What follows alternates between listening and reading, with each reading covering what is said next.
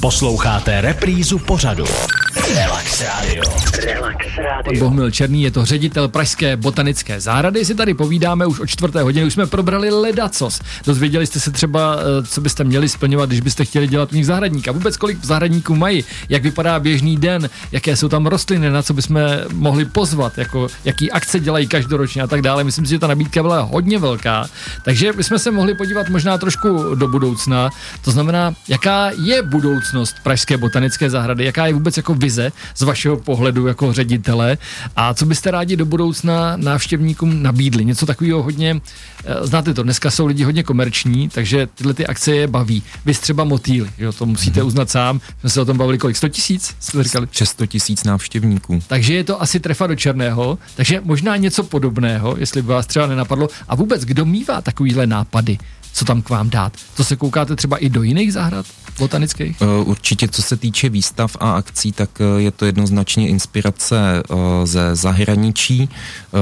Je to, jsou to nápady třeba našich zaměstnanců, mm-hmm. je to opravdu různé. A co se týče rozvoje, pro nás bylo teď dlouhodobě cílem zajistit návštěvnický komfort, zajistit dostatek, ať už, když to řeknu, toalet na naše výstavy, mm-hmm je to zajištění třeba toho výstavního pavilonu, dostavba eh, přemostění eh, úvozu a propojení dvou areálů botanické zahrady. Od září si návštěvníci budou moci užít nový degustační prostor na vinici svaté Kláry, ale to, co dělá zahradu zahradou, tak to je rozvoj expozic. Uh-huh. Ten byl úzce vázaný na teď dostavěný vodovod z Vltavy, protože bez něj stavět expozice by byla finanční díra do rozpočtu. Můžu vám do toho skočit ano. a se zeptám. A to máte jako fakt vodu zadarmo tím pádem? Nebo jak to uh, je to, je to je uzavřená smlouva s povodím Vltavy, ano. takže úplně jako zadarmo není a pochopitelně musíme platit i energii čerpadla, uh, která uh, ji vytlačí do té horní části zahrady, odkud je potom distribuována z takového velkého podzemního rezervoáru do jednotlivých expozic. Hmm. Nicméně je to významná úleva, by se dalo říct. Přesně tak, je to velká úspora v rozpočtu a je to i také jedno z našich udržitelných řešení. Mm-hmm. Co se týče rozvoje expozic, tak eh, první výstřel eh, bude expozice japonských mlžných lesů, která na sebe nenechá dlouho čekat a ta je právě situovaná v té střední části zahrady a začít by se mělo stavět zhruba za měsíc. Japonské mlžné lesy, co si pod tím jako like já můžu představit? Přiznám se, trošku jsem teďka jako očima jsem říkal, tyjo, co to je? Nevím, jak si mám představit japonskou mlžnou zahradu. Jako jako je spousta odborníků, který samozřejmě u nás ví, co to je, mm-hmm. Ale like, jako berme obyčejné posluchače, eh, slyší japonskou množnou záradu, tak si řekne, no oni tam zase řeknou nějaký odborný termín a nevysvětlej. Takže co to vlastně je?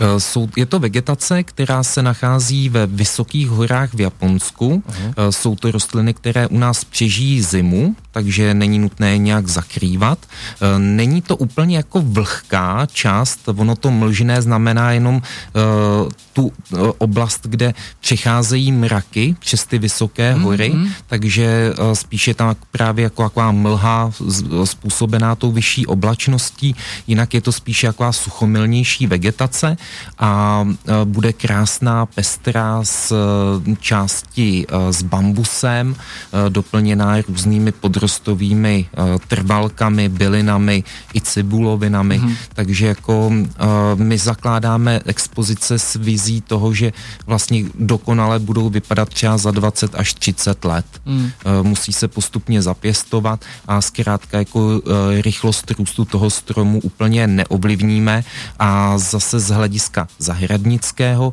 toho koncepčního není dobré sázet vzrostlé stromy, třeba 15, 10 let staré, eh, protože ta pravděpodobnost, že se ujmou, je velice nízká. Hmm. Mnohem lepší je vzít eh, semínka, ty tam rozházet a počkat, až to skutečně naroste si tím svým eh, postupným životem a rozvojem. To mě tak jako ještě přivádí na otázku, máte vy tam nějaký v botanické zahradě nějaký strom, u kterého jste třeba viděl, že teď možná přeženu, jo, já jsem ho zasadil a teď ten strom roste a teď už je prostě nějaký fakt jako velký. Každý má svůj strom. Já jako třeba mám v Krkonoších si pamatuju, to trošku odbočím, jsem zasázel třeba celou stráň a dneska ta, ty stromy, co tam jsou, jsou prostě to jsou pěti, šesti metrový smrky, jako jo. Takže vím, že když tam jdu, tak si vždycky řeknu, to jsou moje smrky. Co vy? Máte to taky tak? Uh, ne, uh, bohužel asi jsem v zahradě, jestli si jako v těch venkovních expozicích si neuvědomuju, že bych já fyzicky asi nějaký strom uh,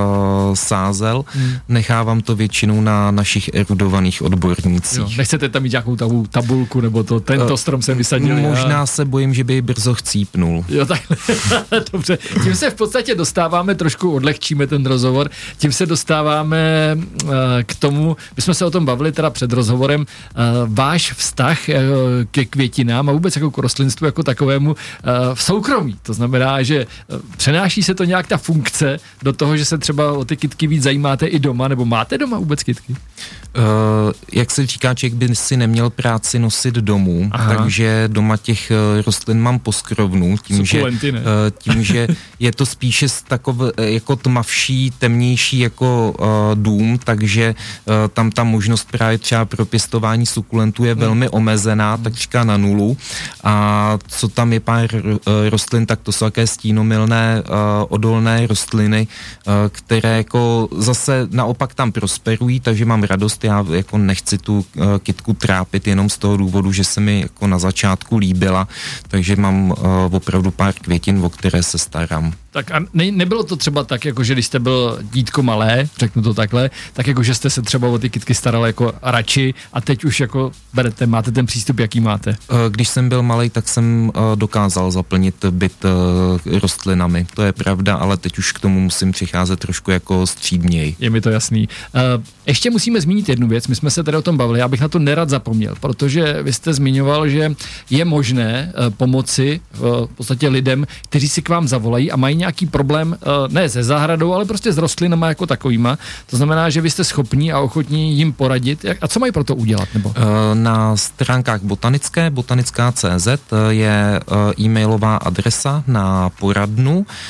Tam mohou návštěvníci napsat, jim, posluchači, pardon, napsat e-mail s dotazem a třeba fotografií rostliny. Jsme schopni i různé rostliny určit. Mm-hmm. Eh, pokud třeba někoho zajímá, že něco viděl na dovolené a tak dále, tak eh, není problém si to, eh, není problém se zeptat přímo v botanické zahradě a kolegové kurátoři ty se tomu určitě pověnují. A je to často využívaná služba u vás? Dovolím si tvrdit, že docela ano. Do, docela ano, hmm. takže je to v podstatě takový návod, pro, pokud si někdo něco přiveze z dovolený, že se mu to tam líbí, vůbec smí se to?